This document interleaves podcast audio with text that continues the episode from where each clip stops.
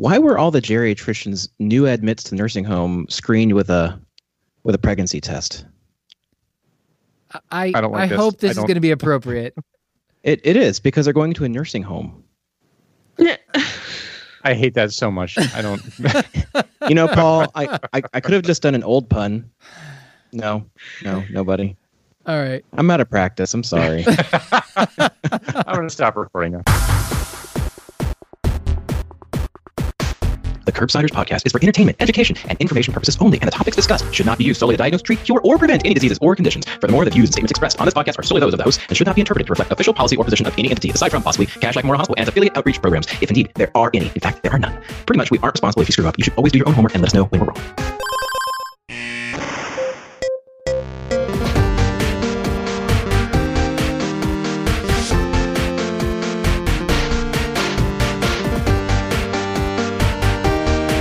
Hey guys, how's it going? Hi Matt, how you doing? It's been a while. Natural as always. Yeah, it turns out we don't know how to start the show. It's been has it been 200 shows yet, Paul? It feels like 200, and I still don't know how to start the show. Tonight we talk about multimorbidity. We will define that up front, but essentially it means older adults with lots of complexity, or usually they're older adults with lots of complexity. But Paul, why don't you tell the audience what we do on this show, and before we introduce our wonderful guest host tonight? Happy to, as always. We are, as you know, the Internal Medicine Podcast, and we use expert interviews to bring you clinical pearls and practice-changing knowledge. And as always, we spend a little bit of time up front getting to know our guest, who is delightful. I mean, as are all our guests, but we were just talking off air about the particular glow that this guest has. So if you're going to skip one, maybe not this one. One other thing I wanted to remind the audience about, Leah, Nora, the rest of our team that helped produce these episodes really put a lot of work into, after the fact, distilling the episode down into these show notes and making great figures that go along with them. So I just wanted to let the audience know, definitely keep an eye out for those. They're all on our website, or if you sign up for our mailing list, they get delivered directly to you weekly. So we don't plug those often. So we're giving a shameless self-plug here. Now, the great Dr. Leah Witt is returning to join us. She is triple boarded probably in internal medicine, critical care, and geriatric medicine. And she's currently a geriatric attending at UCSF. Leah, thank you for returning to the show. Yeah, thanks, Matt. Too many board exams. So today we are back with another episode of the GeriSiders, our geriatrics spinoff from the Curbsiders. And we have a very exciting topic today, one very close to my heart, which is multimorbidity. No physician can escape multimorbidity. We all see it. Some of us have a little bit more time in clinic to deal with it. But we all need to learn how to deal with it. So Dr. Uy is going to walk us through some frameworks to address multimorbidity in the outpatient setting primarily, and also dive into some specific conditions. We'll talk about AFib, hyperlipidemia, diabetes, cancer screenings. So glad to have Dr. Uy with us.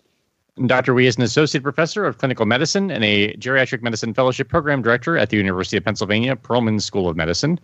After residency, his wife matched at Geisinger Medical Center for Pediatrics. During that time, he worked as a solo practice family physician for 4 years in Shickshinny, PA, which is one of the most Pennsylvania-sounding names I've ever heard. Shickshinny on Shackamaxon Avenue, where he saw patients in the very Philadelphia-centric humor, where he saw patients in the hospital, office, emergency room, ICU, nursing home, assisted living facility, home, a free clinic, and served as the high school football team physician.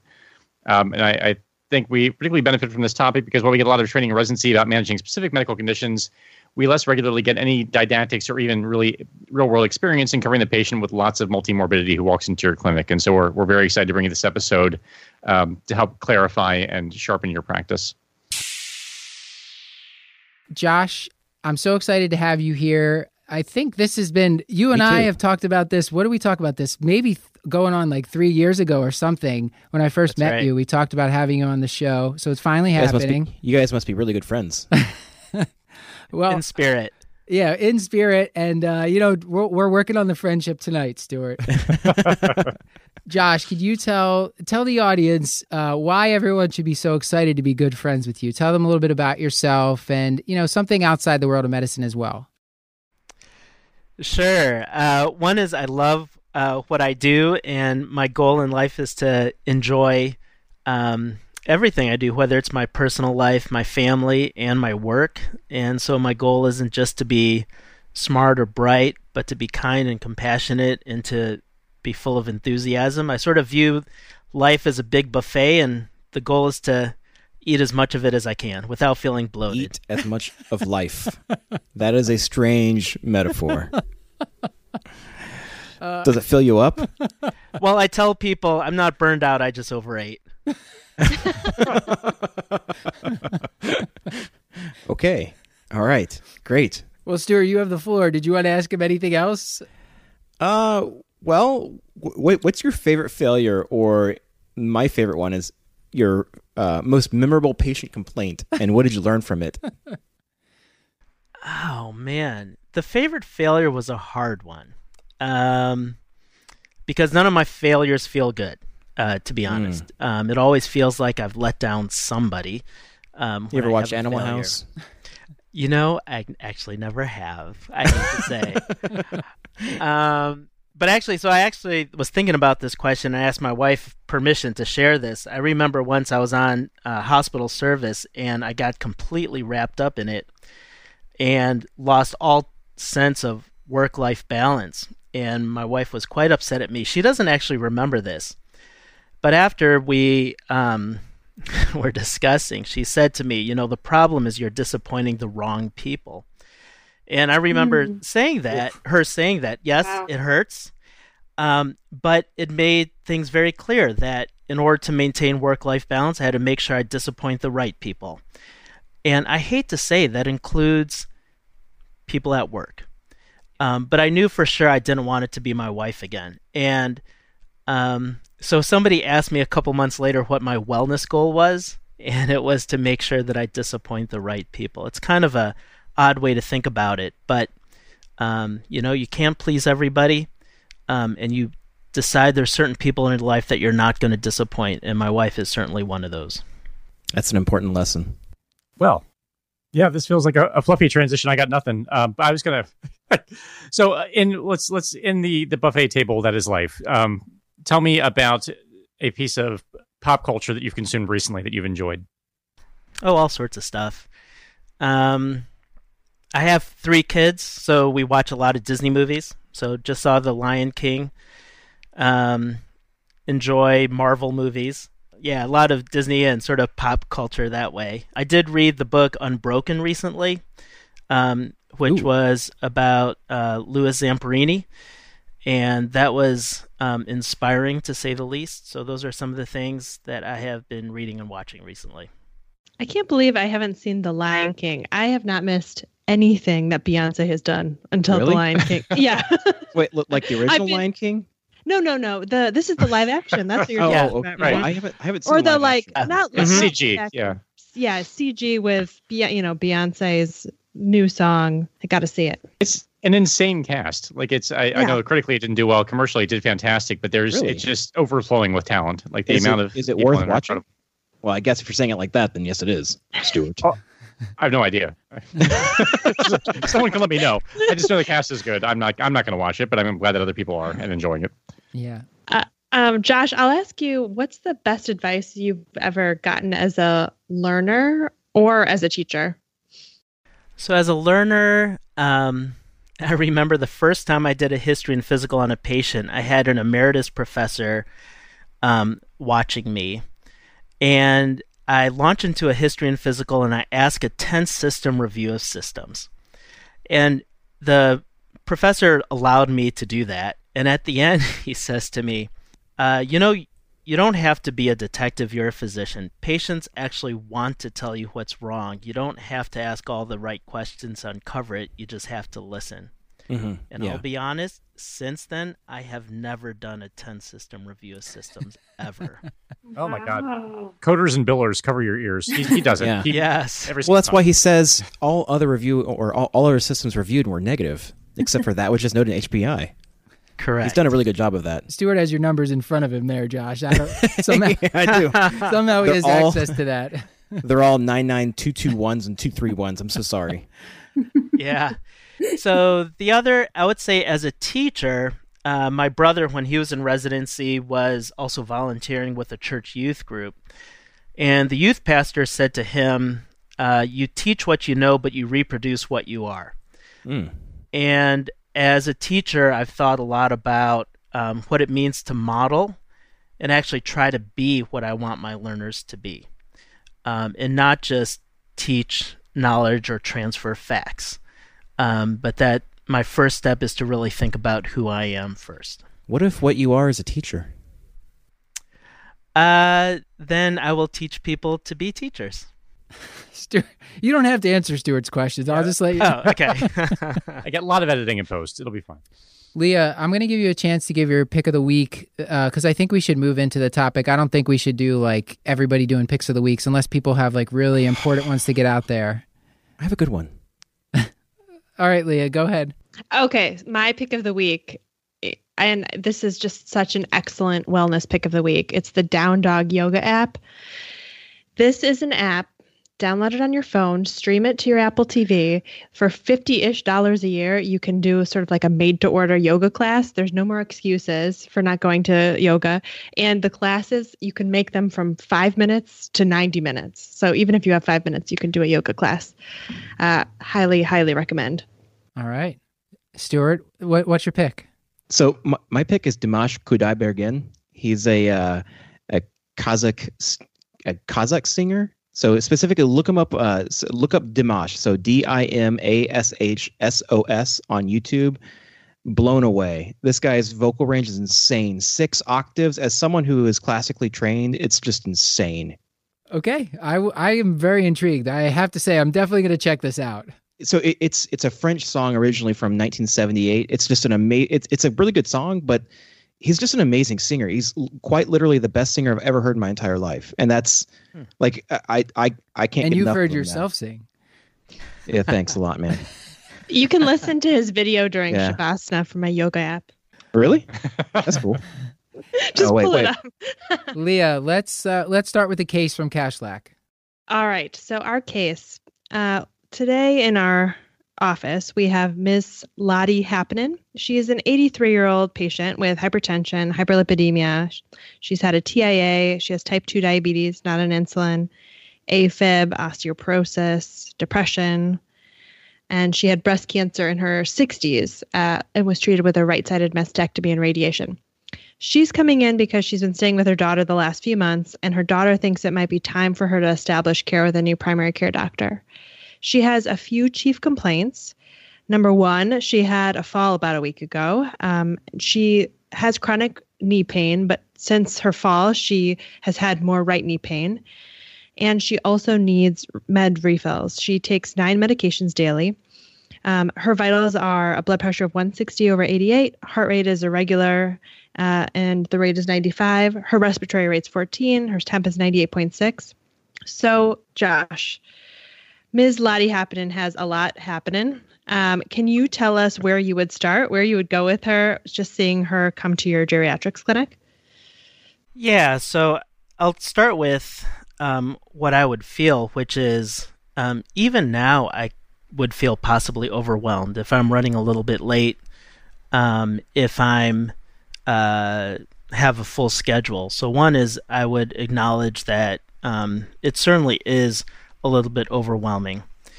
And then I would acknowledge that not everything is going to have to be done today, and not everything can get done today.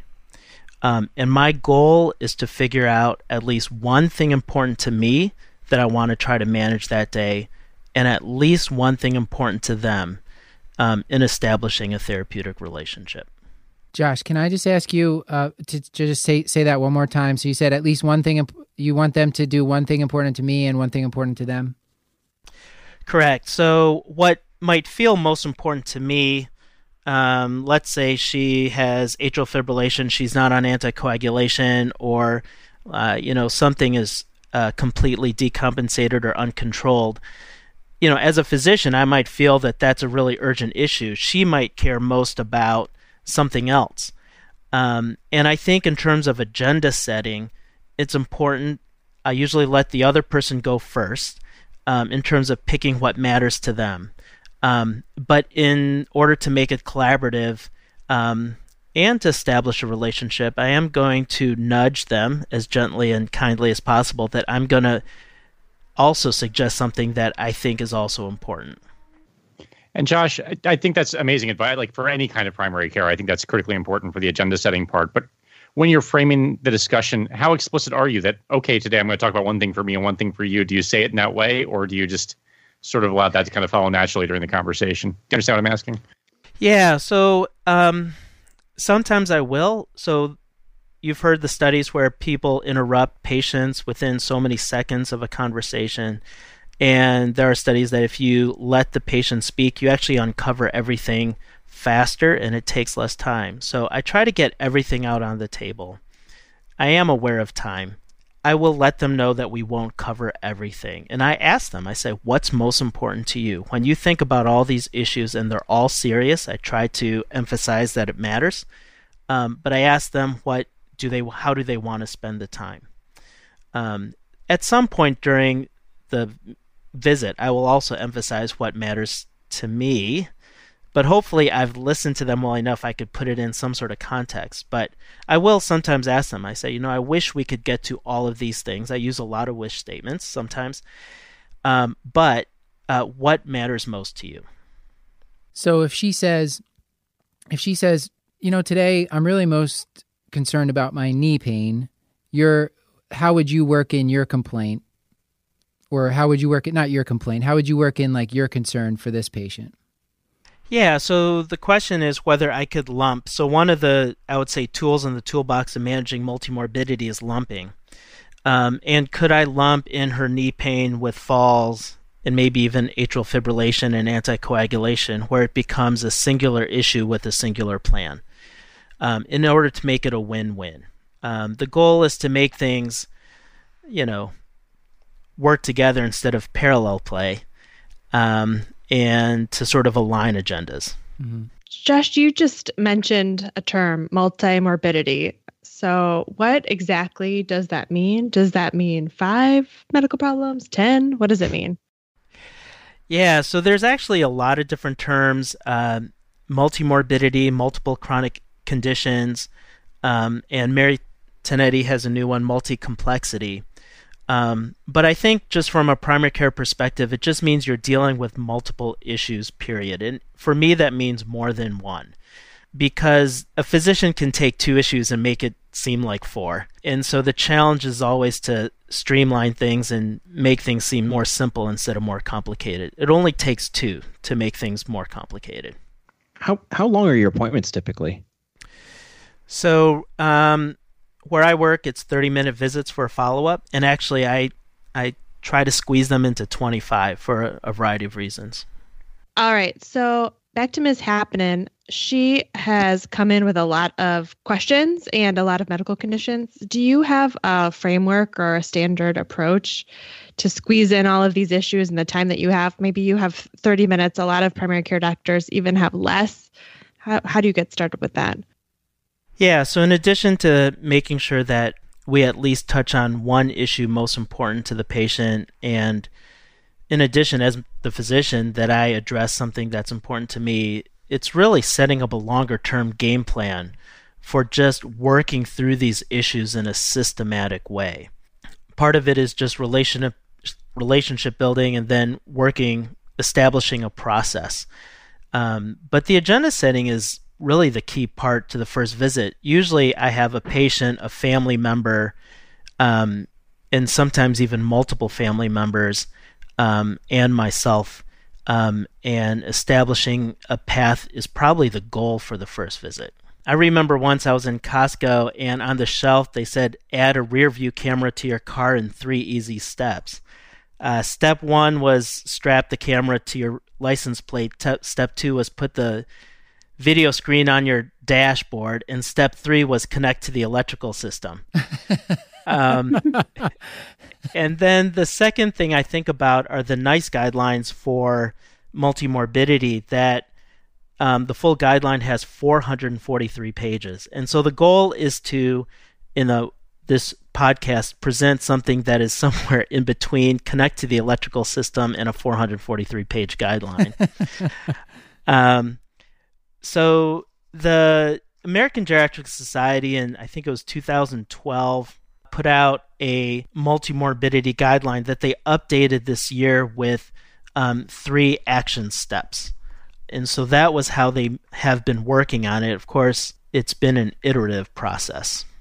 Okay, so let's dive a little bit into Ms. Happenin's conditions. There's several to talk about. So hypertension, hyperlipidemia, heart failure, AFib, osteoporosis. So first of all, maybe we could just take one of those for Ms. Lottie Happenin. So she's coming in primarily with knee pain. So there's osteoarthritis and her fall. And she's on many different medications. How would you think through, what would be the question? How would you think through sort of prioritizing time to benefit for treatment for conditions like hypertension for Ms. Lottie Happenin? What sort of goal setting would you make Ms. Lottie Happenin? So there's a number of questions that I would ask, and time frame is one of those questions. What is the time frame to benefit, or what time frame should I worry about at this point? So one question is about the disease and treatments, which is the time to benefit or the time frame for efficacy. The other is the chief complaints and what is the patient worried about? Are they worried about things now or things in the future? And I think now versus future is probably the simplest way to think about it, as opposed to months versus years versus decades. But even just now versus later is a simple way to think about it. So, for example, in the management of diabetes, I know we're going to talk about knee pain, but in the management of diabetes, the benefit of tight control is later, but the harms of treatment of diabetes is now. And you can think about now versus later for a number of questions. So for somebody like her, the complaint of knee pain and multiple falls is an immediate issue. People do die from falls. People have a lot of trauma from falls. And so that's actually a fairly immediate threat compared to almost any of her other chronic diseases, to be honest. You just mentioned diabetes. So just to get a little bit in the weeds, what sort of targets would you set for Ms. Lottie Happenin in terms of A1C goals? So we already know she's not on insulin. She's taking oral hypoglycemic agents. How would you talk to her about an A1C goal, for example? Right. So if the time frame is now, then the goal I think about in terms of defense, you're trying to make sure that they're not symptomatically hyperglycemic and not symptomatically hypoglycemic. So you're trying to get as far away as you can from those two bookends. And I would pick an A1C in the middle, somewhere between 8 and 9, something as safe as possible for the immediate future, where they're not going to have polyuria, polydipsia, but they're not going to have falls from hypoglycemic events. So I'm going to be a scaredy cat and just try to pick the safest A1C target or the safest medications I can for the immediate future. Josh, I wanted to take a step back and point something out when we were talking about frameworks, and part of where these questions that Leah's been asking are coming from. Step like domain 2 and 3 of the frameworks. So domain 2 was interpretation of the evidence base. And then step 3 was frame decisions in context of risks, benefits, and prognosis. So we're sort of on step 3 here, talking about like you're framing it in terms of like the risks and benefits and the prognosis of the patient. Like, you know, is this like if we treat this person's diabetes really tightly, are they going to live long enough to see any benefit from that tight control? And we've done a whole other shows about talking about tight control and whether or not that even works. But let's just say blood pressure, you know, is she going to live long enough to benefit from the blood pressure treatment? But the other thing I wanted to point out to the listeners is that, and I love this from the I guess it was a paper that was in JAGS where they published this framework, and it basically said, like, the clinical trials that create guidelines often exclude older, sicker patients with multimorbidity. So the exact type of patients that we're talking about. So this is a lot of a gray area where we're trying to say, like, we're trying to extrapolate guidelines, often multiple sets of guidelines, like the AFib guidelines, the heart failure guidelines, the diabetes guidelines, the blood pressure guidelines to these older folks. And then they end up on like 20 medications. And I think Miss Happening is sort of one of the people that would fall into that category. Right. So the challenge with multimorbidity is it is beyond the evidence. So you take a trial like SPRINT, where you can think about all the individual exclusion criteria, but at the end of the day, the SPRINT trial excludes multimorbidity, excludes frailty, and sort of end of story. That's what it does. And so the management of multimorbidity really depends on clinical reasoning and having some sort of framework. So I will take one more step back and set this up again, in that I do find that the AGS guidelines, when it says step one, elicit patient preferences, to me, that's actually not specific enough. And so when I think about patient preferences, I think about three things: longevity, function, and quality of life. And then the correlate question is, does treating that disease affect longevity, function, or quality of life? And so you ask a goal of care that then has a corresponding question to the treatment. The second would be the time frame to benefit. What time frame does the patient care about? And then what time frame does treating that disease have? The third would be what adverse effects or side effects is the patient willing to put up with, and what's the adverse effect or burden of treating the disease?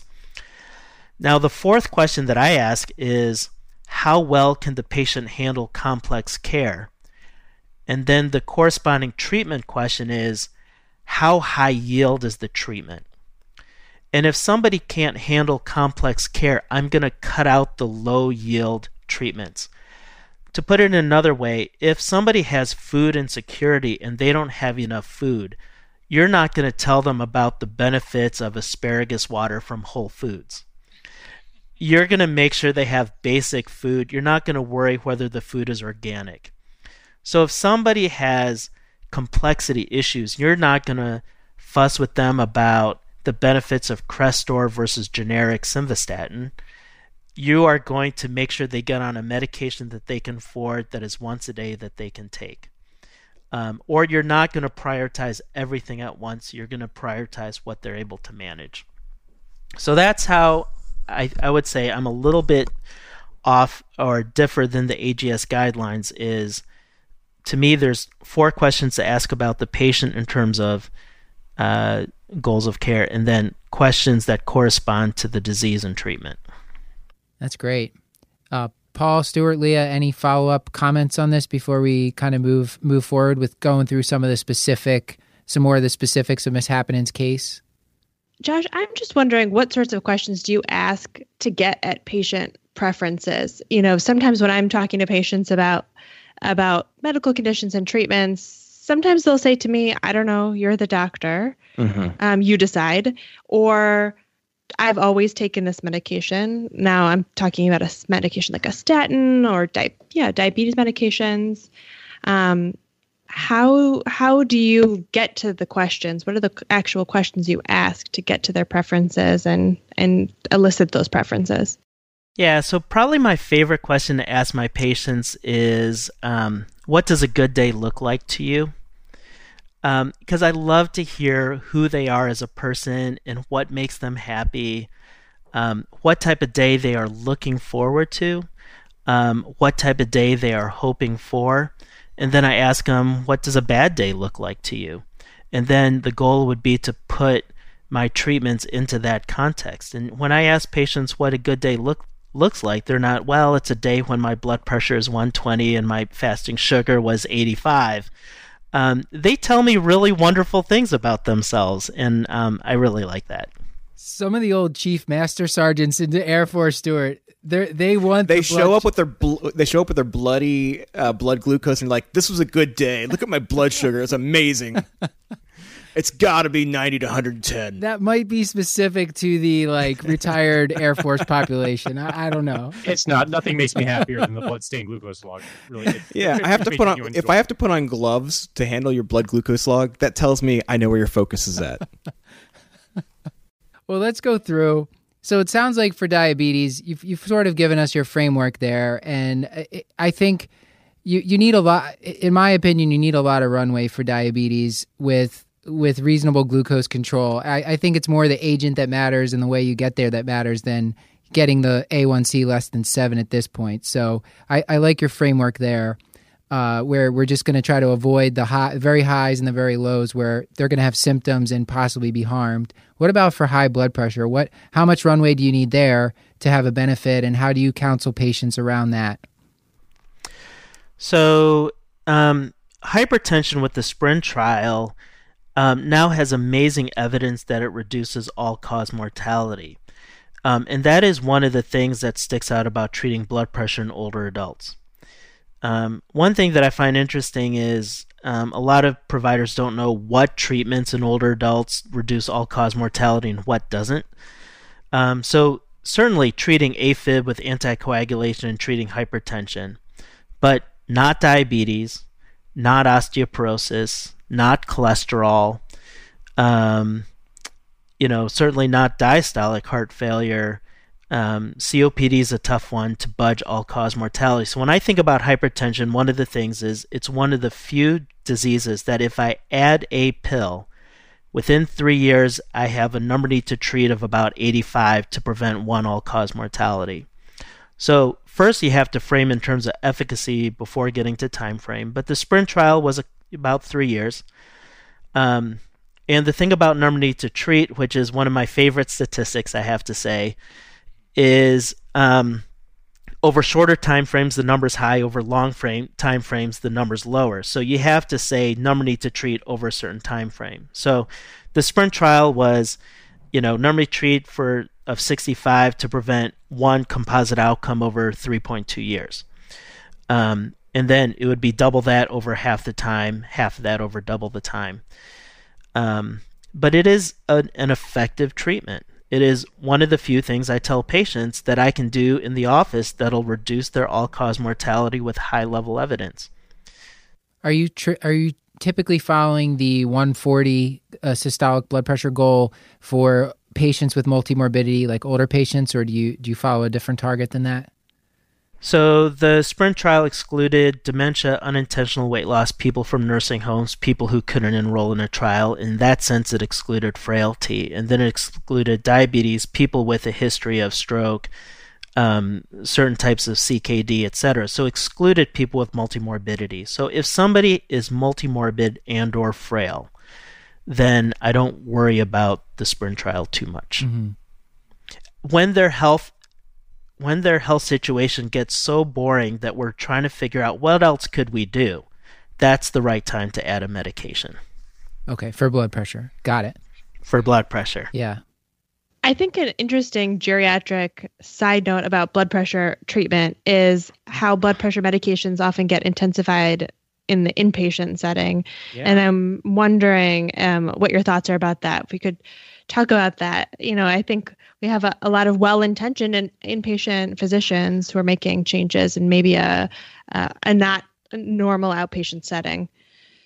Yeah. I think it's sort of the idea that everybody thinks they're a better than average driver, or everybody thinks they can do one more thing to make the patient better.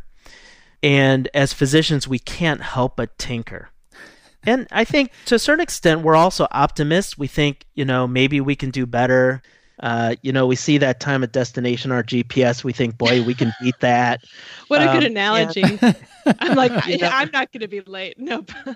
Right. And I think that whole idea of less than signs in disease targets is actually really bad for geriatrics. I think we need to appreciate J-shaped curves and just realize that we actually can make things worse. That some decisions have a longer time frame, that there isn't any rush to modify some of these things right now. A number need to treat of 65 for blood pressure control still means that 64 people don't benefit.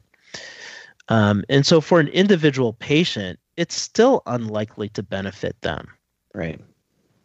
Mm-hmm. Yeah, there's a new article, we'll link to it in the show notes, in JAMA just last month that showed that blood pressure medications in the hospital, intensification of antihypertensive in the hospital is associated with short-term harms without long-term benefits, especially in these geriatric patients. So something to think about for sure. If I could teach polypharmacy, it would be using the game Jenga. And the question is, should you add one more medication? That fear you have when you pull out that block and put it on top is how most people should think about medications in older adults. Just be a little bit more scared. Yeah. Especially the Benadryl block. Yeah. Some of those blocks are heavier than others. Yes.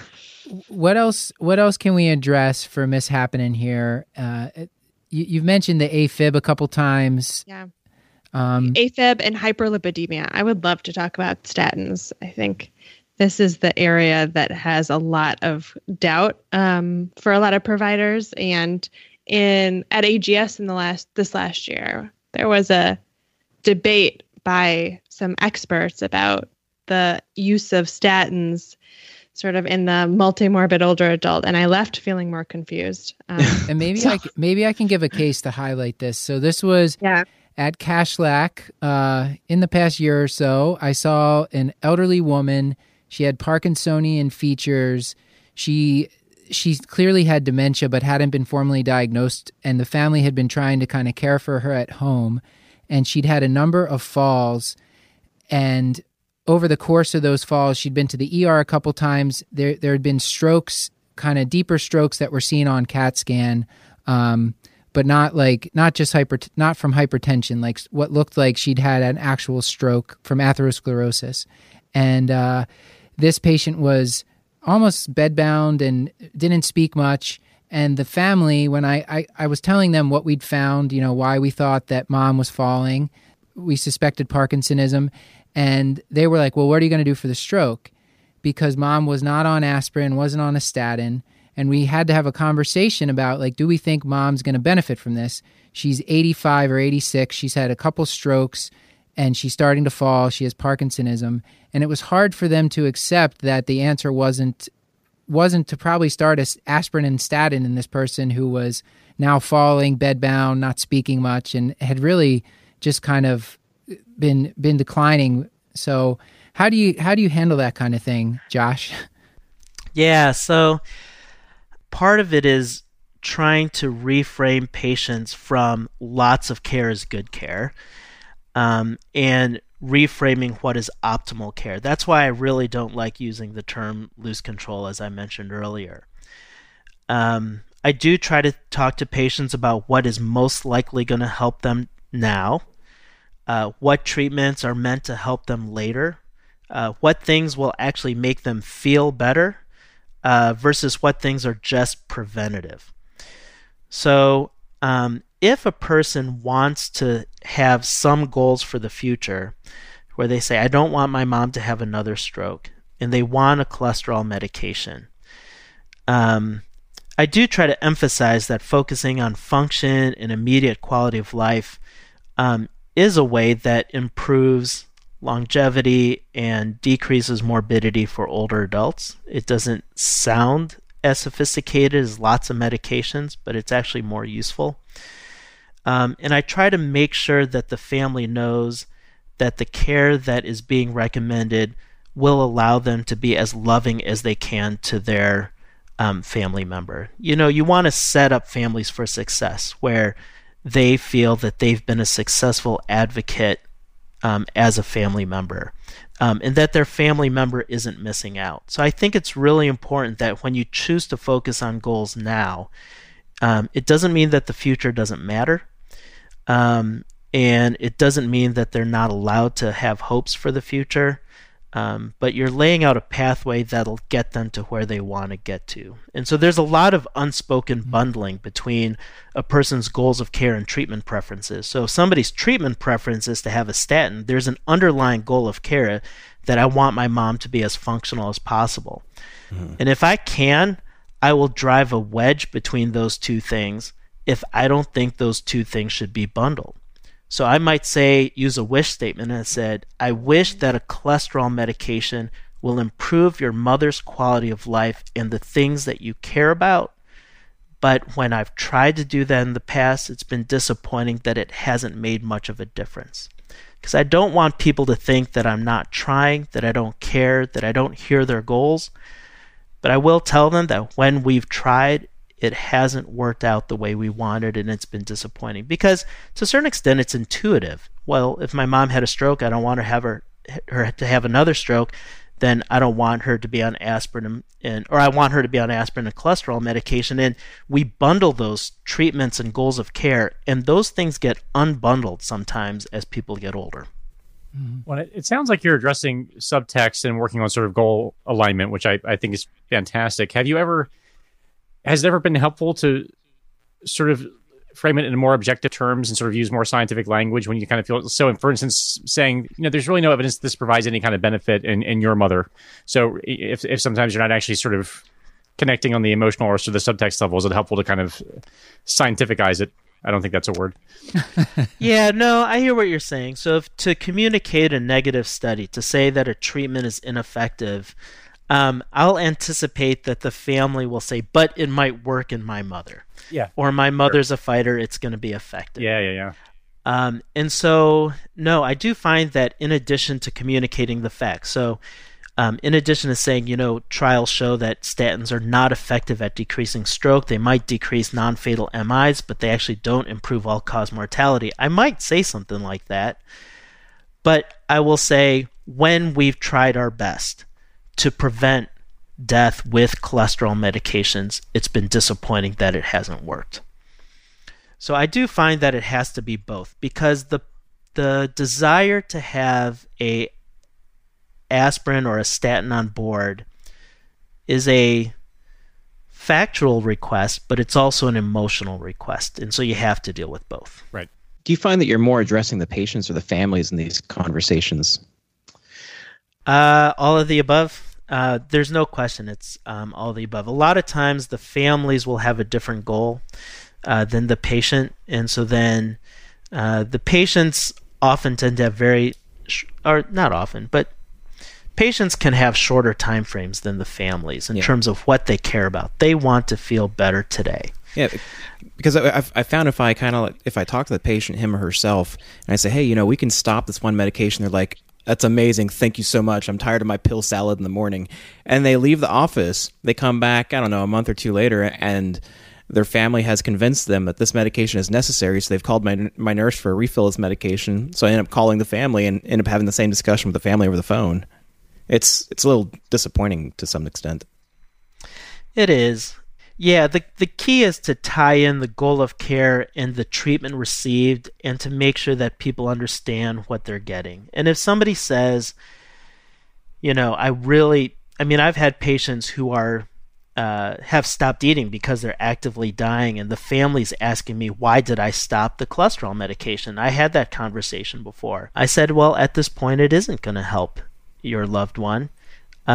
But then to follow up and see what it is that they're most concerned about.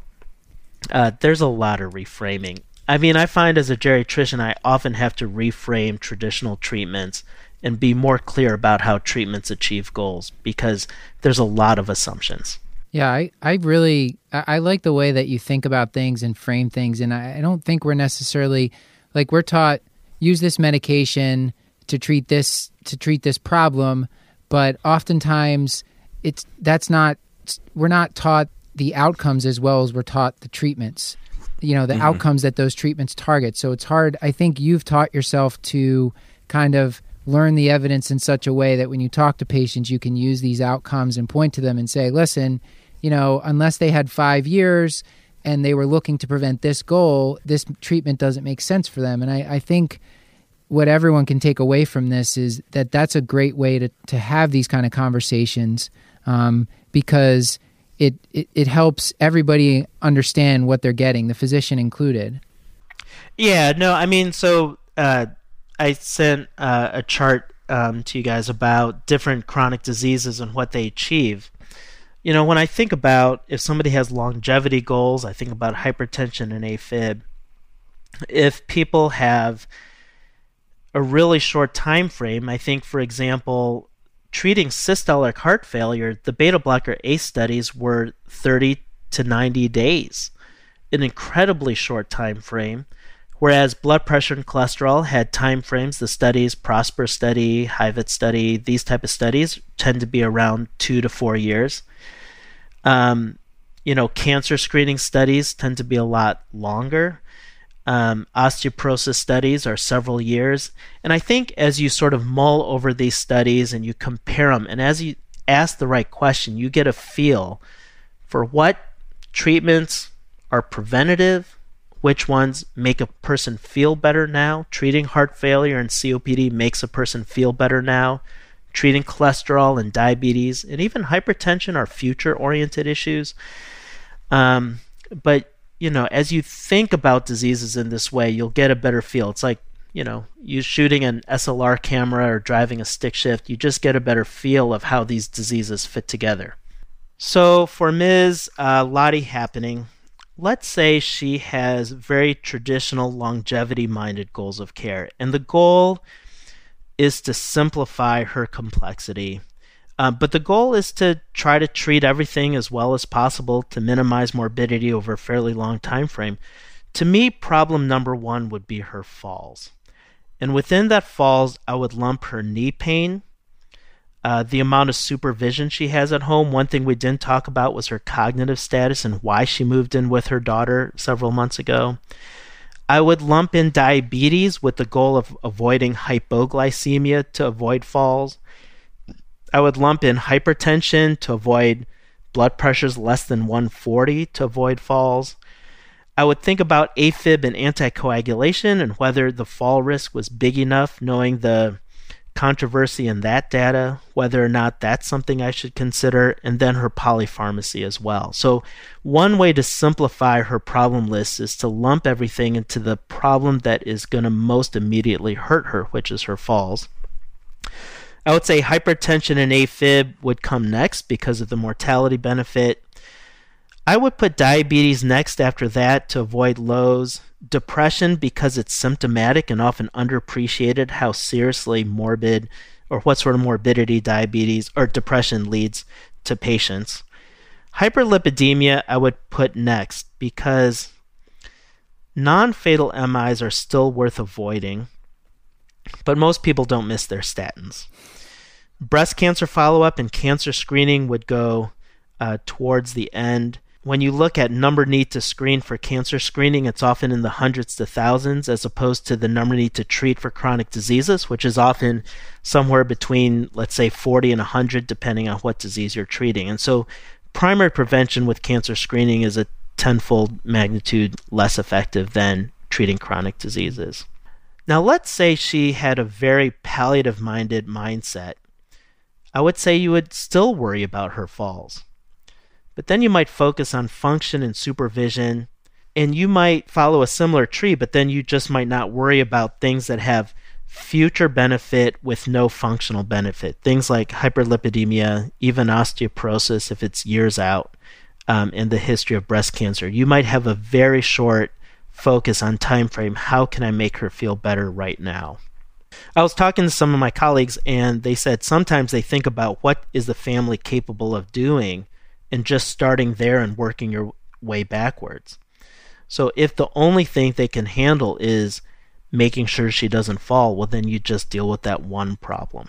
And you don't pretend that you can handle more and set up the family for failure. You just deal with what they can handle and call it a success. You mentioned the AFib and the anticoagulation and falls. I think we should really hit on that. How do you approach that one? We did I think it was like episode number 3, we talked about the study where they kind of looked back and they estimated how many falls you'd need to have. It was like 295 or something, to have a intracerebral hemorrhage. So how do you counsel patients on that? Like for this specific patient, Miss Happening. So the problem is that you only need to fall once the wrong way to have a problem. And that's where that study falls short. So I have had patients fall and have intracranial hemorrhage, and they didn't fall 300 times a year. They fell once, hit their head on the wrong thing, and had a problem. So you present things as pros and cons and trade-offs. And to a certain extent, there is a math problem to this, but there isn't. It's partially an emotional problem. You have some sense of what's going to bring the patient and family peace, or what's going to disrupt their peace most. Are they willing to live if a treatment causes complication and say, well, you know, we went for it, we knew this could happen, and we made the best decision? Or is the thought process of the patient or family, if we only want to pursue treatment if we have a good outcome, and a complication means that we made the wrong decision? If they're of the mindset of the second type, then they're not up for treatments that have small therapeutic windows, where you're trying to skate between pros and cons. You might hold your cards and just say, you know what, let's sit tight, because you're not always going to make the patient better by adding that one more medication. Yeah, I forgot, we're playing Jenga, so we that's right. We have to think of it that way. The other topic, sort of a little outside multimorbidity, that comes up a lot for me with these patients is cancer screening. And it's such a delicate conversation about when to stop cancer screening, especially if I'm proposing that we stop before the age limits of cancer screenings that are set out in the guidelines. Ms. Lottie Hapnin, certainly, it doesn't look like, perhaps we would talk about her history of breast cancer, but other cancer screenings would not be applicable for her. How do you talk to patients about when to stop and when cancer screening is inappropriate for them? So the problem with cancer screening is that the efficacy doesn't follow a sigmoid curve where there's an inflection point and it all of a sudden becomes not effective. So what happens as a person gets older, frailer, more multimorbid is that the number needed to screen slowly, or sometimes quickly, edges up. But it doesn't go from effective to ineffective at the age of 75. And so I do communicate that this is one of those tests with diminishing returns, that I would have to screen more and more people to prevent one cancer death. Are they up for the type of treatments that have very low yields?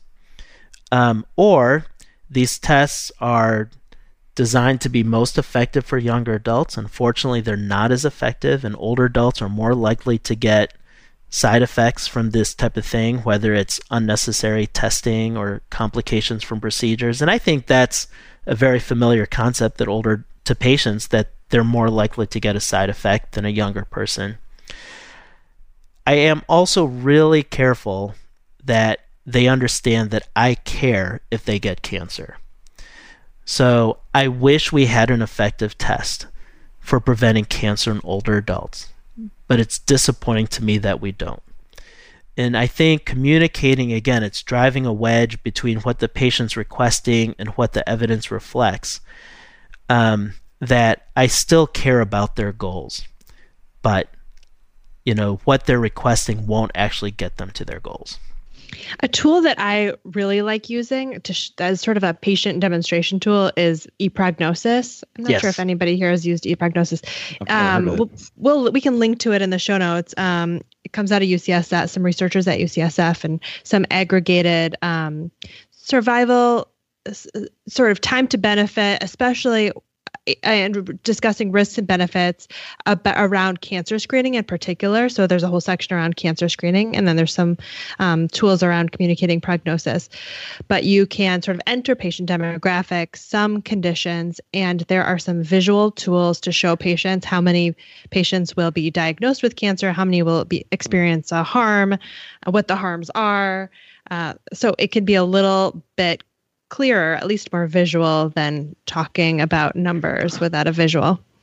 Yeah, so number need treat makes sense to me. It doesn't make sense to most people, including most physicians. But pictographs are great. Of course, Louis Aronson has written about the use of narrative, and so sometimes I'll use that. The person who pursues cancer screening is this type of person, and the person who doesn't want to pursue cancer screening is this type of person. And then the patient can match themselves to a narrative more easily than they can match themselves to numbers. Yeah, that's great. Josh, definitely you're invited back whenever you want to come back and talk about other things. but I'm going to ask you for take-home points now. Yeah, so I would say for take-home points, one thing I would nudge everybody to do is to think about the goals of care implication of their treatments.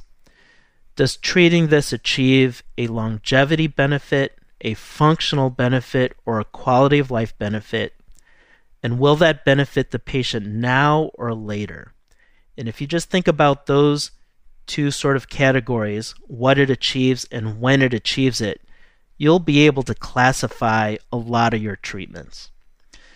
The second then is to listen to the patient and say, what are their goals of care in terms of longevity, function, and quality of life, and what time frame do they care about? And you try to match those things.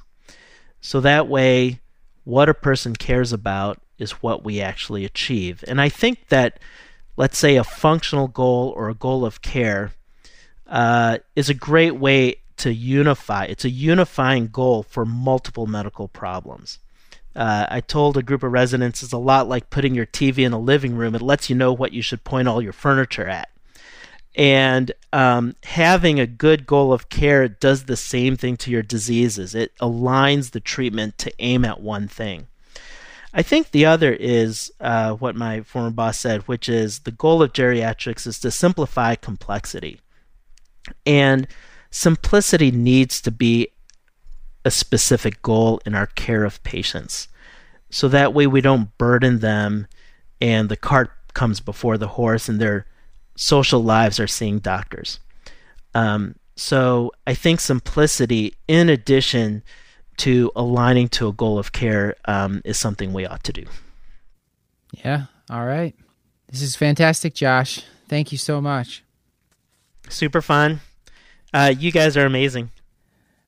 We think the same of you. Thank you. Yeah, we'll need you back for an inpatient episode. This was really helpful. Thank you. Sure, yeah. No problem. Do you still work in the ACE unit as well, Josh? Yep. So I work in the ACE unit, the nursing home, and the office. And I love introducing myself as a nursing home doc. Yeah. Most people haven't met a nursing home doc. It's kind of fun. Yeah. Hey, can I plug two things? Yeah, please. All right. So one is Betty White has a TV show called Off Your Rocker. I've heard of that. Yeah. Is it the same Betty White from... Yes, Golden Girls. Oh, my gosh. Okay. And what it is a candid camera show where old people prank young people. And the way they pull off the prank is that the young people have assumptions and stereotypes of the old people. And the actors and actresses use those against the young people, and it is hilarious. All right. It is funny. On a second note, I would say second plug would be a book called "Finishing Well to the Glory of God," which is a book written by a geriatrician at Yale named John Dunlop, and he blends spiritual issues with aging issues really well in a way that doesn't over-medicalize aging. And whether a person is spiritual in background or not, trying to help people achieve their goals in a way that just doesn't medicalize everything is really important. And this is a book that achieves that really well. It's a nice read. We will link to all that in the show notes. Sounds good. All right. Okay. We good? Yeah. Thank your wife and kids for letting you record with us tonight. The audience thanks them as well. All right. Sounds good. I'll see you guys. All right. Bye, John. Thanks, John. Right. Bye-bye.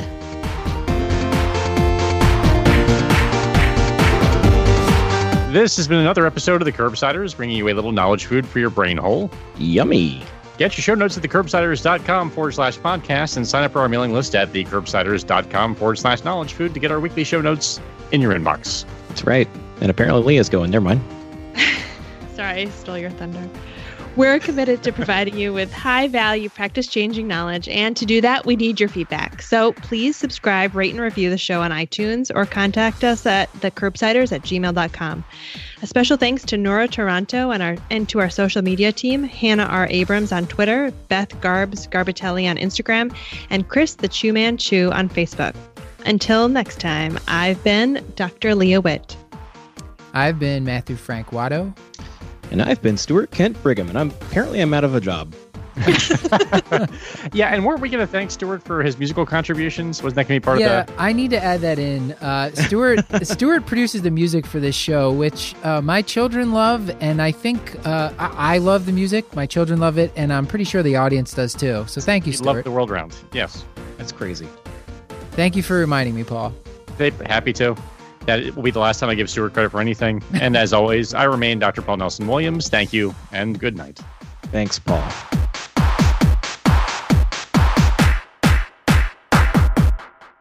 I'm a doctor. I wish to God we could leave that in.